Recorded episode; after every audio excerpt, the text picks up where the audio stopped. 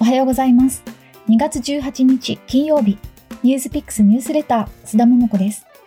この番組では、ソーシャル経済メディア、ニュースピックスの編集部の記者が、毎朝一つ、今日ご紹介したいニュースを選んで、5分間で解説していきます。金曜日のテーマは、サイエンス。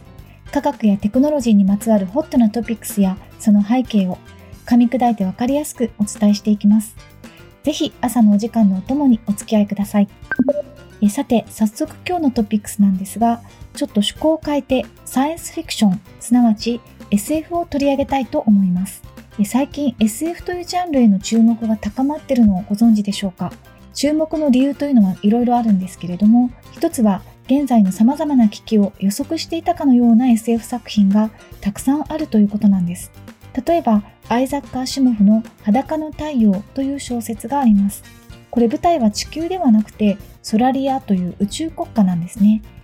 ここではかつてある感染症が大流行したんですけれども、人々は感染を恐れてそれぞれ自宅にこもって VR 映像でリモートコミュニケーションしていると、そういう中で起きた殺人事件についての小説なんです。1956年という相当昔に書かれた本なんですが、この舞台設定が現在のコロナ禍をまるで予測していたかのようだということで話題になりました。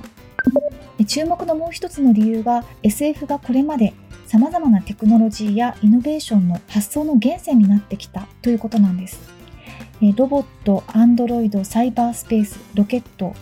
まあ、他にもたくさんありますが、こうした言葉はいずれも皆 SF 小説の中で生まれているんです。特に昨年 Facebook が社名をメタに変えたことでも話題になったメタバース AR や VR の端末を使って入って他の人とも交流もできるという3次元の仮想空間ですけれどもこれも1992年にアメリカの作家ニール・スティーブンスンの小説スノークラッシュの中で生み出された言葉なんですね。仮想空間の中での自分の分身であるアバターという言葉がありますが、これもこの作品を通して広まりました。現代のメタバースを予言していたと言われることも多いんですが、むしろ逆で、この作品こそがメタバースを現実化させたという意見もあります。というのは、メタバースに入るのに使う VR 端末の一つ、オキュラスを開発したパルマーラッキーは、スノークラッシュを少年時代に愛読していましたし、えー、Google の共同創業者のセルゲイ・ブリン、えー、彼は Google Earth のヒントをこの本から得たと言っています。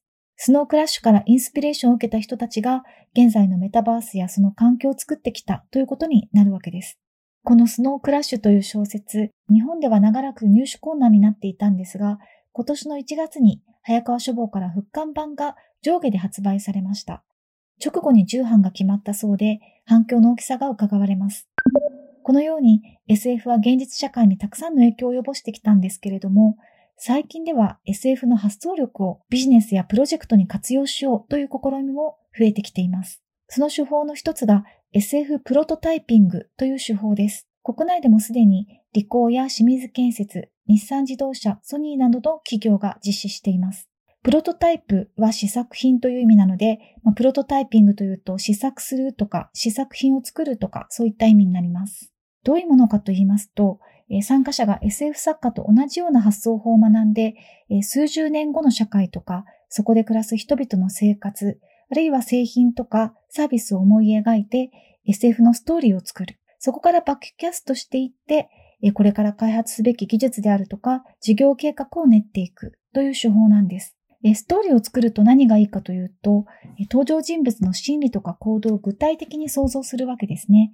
それによって、その製品とかサービスの社会的な影響というのをおのずと考えることもできますし、面白いのは、企業の場合なんですが、未来の世界、未来の社会というのを考えていくと、そこにもう会社の存在価値がなくなっているということもあるそうなんですね。でもそういう時は、じゃあどうしようと考えることで、これまで思いつかなかった全く新しいアイディアも出てくるそうなんです。実際に取り組んだ企業ですとか、参加した SF 作家さんにも取材したんですけれども、とても面白そうで、私も機会があればぜひやってみたいなと思いました。この SF への注目が高まっている背景ですとか SF を活用する動きなどについては今週の「ニュースピックスの SF が未来を作るという特集で紹介しています。スノークラッシュの著者のインタビューも読めますのでぜひチェックしてみてください。週明けの月曜日はこういう記者がシリコンバレーの話題をお届けします。どうぞお楽しみに。ニュースピックスニュースレター須田桃子でした。それでは良い一日を。そして明日からは素敵な週末をお過ごしください。